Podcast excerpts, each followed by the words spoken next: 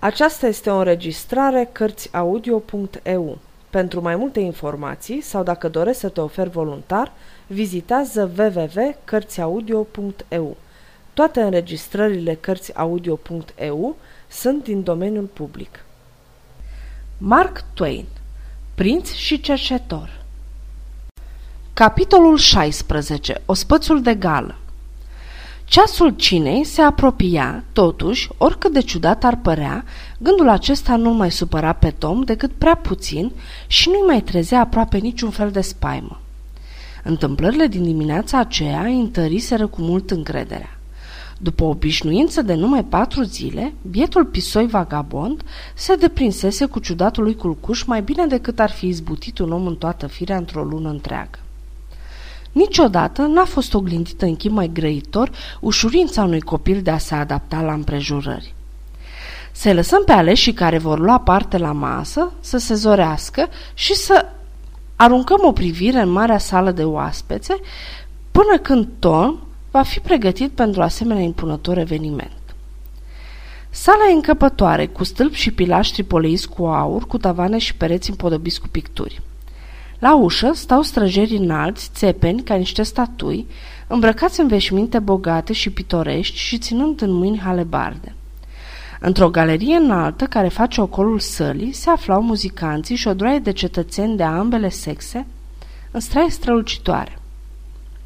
În centrul sălii, pe o stradă, se afla masa lui Tom. Acum să lăsăm să vorbească străvechea cronică. Un gentilom pășește în sală purtând în mână un baston, iar cu dânsul alături pășește altul purtând o față de masă pe care, după ce au îngenunchiat amândoi de trei ori, cu cea mai desăvârșită evlavie o aștern pe masă și după ce îngenunchează încă o dată se depărtează amândoi. Apoi vin alți doi, unul tot cu bastonul, celălalt cu o solniță, o farfurie și pâine. După ce au îngenunchiat la fel cu cei dinainte și au pus pe masă cele aduse, se depărtează și ei împlinind același tipic ca și cei din tâi.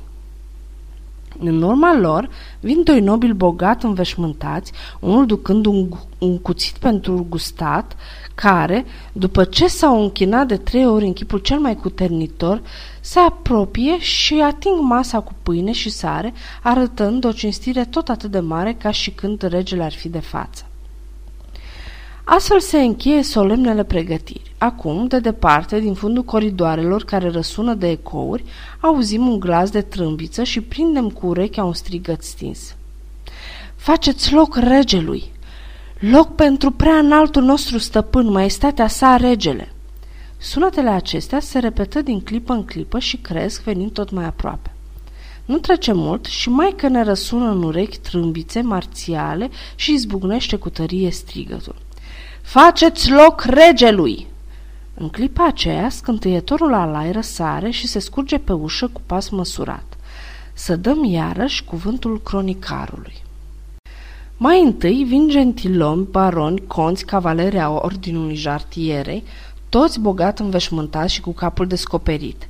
Apoi urmează cancelarul, între doi curteni, dintre care unul poartă sceptrul regal, iar celălalt spada de ceremonie, cu vârful îndreptat în sus, vârâtă într-o teacă roșie, cu apărătoarea bătută în ținte de aur, închipuind flori de crin. În urmele, vine regele însuși, pe care, din clipă în clipă, se înfățișează privirilor 12 trâmbițe și nenumărate tobe, îl întâmpină cu o mare izbunire de bun venit, în vreme ce toți cei de prin galerii se ridică de pe locurile lor strigând. Dumnezeu să-l apere pe rege! După dânsul vin nobilii din suita sa, iar la dreapta și la stânga lui mărșăluiesc garda de onoare, cei 50 de gentilomi simbriași ai săi, cu securi de bătălie aurite. Toate acestea erau frumoase și plăcute. Lui Tom îi bătea inima tare și un licăr de bucurie strălucea în ochi.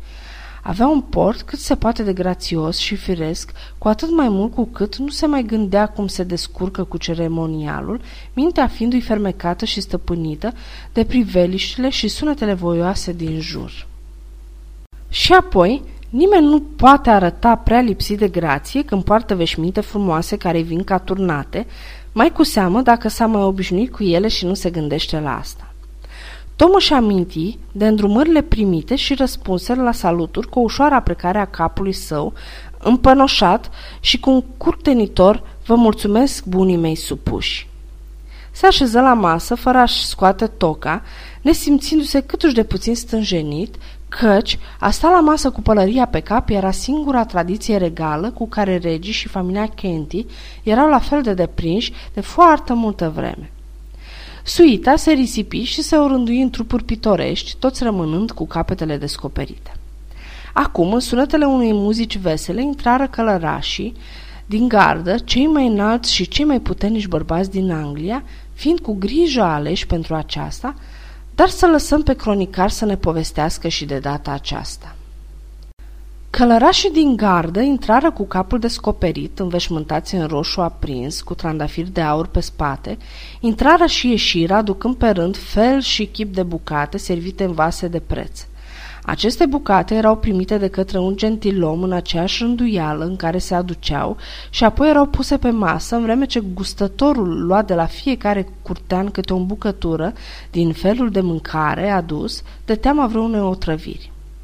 Tom prânzi bine, deși își dă seama că sute de ochi urmăreau fiecare bucățică pe care o ducea la gură și îl pândeau cu mânca cu un interes care n-ar fi putut fi mai încordat nici de-ar fi băgat în gură un exploziv ucigător în stare să-l arunce în aer și să-l împrăștie în mii de fărâme prin sală.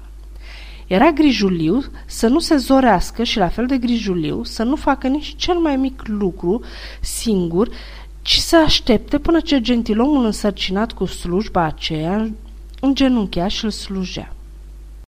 O scoase la capăt fără nicio scrânteală, izbândă nepătată și prețioasă.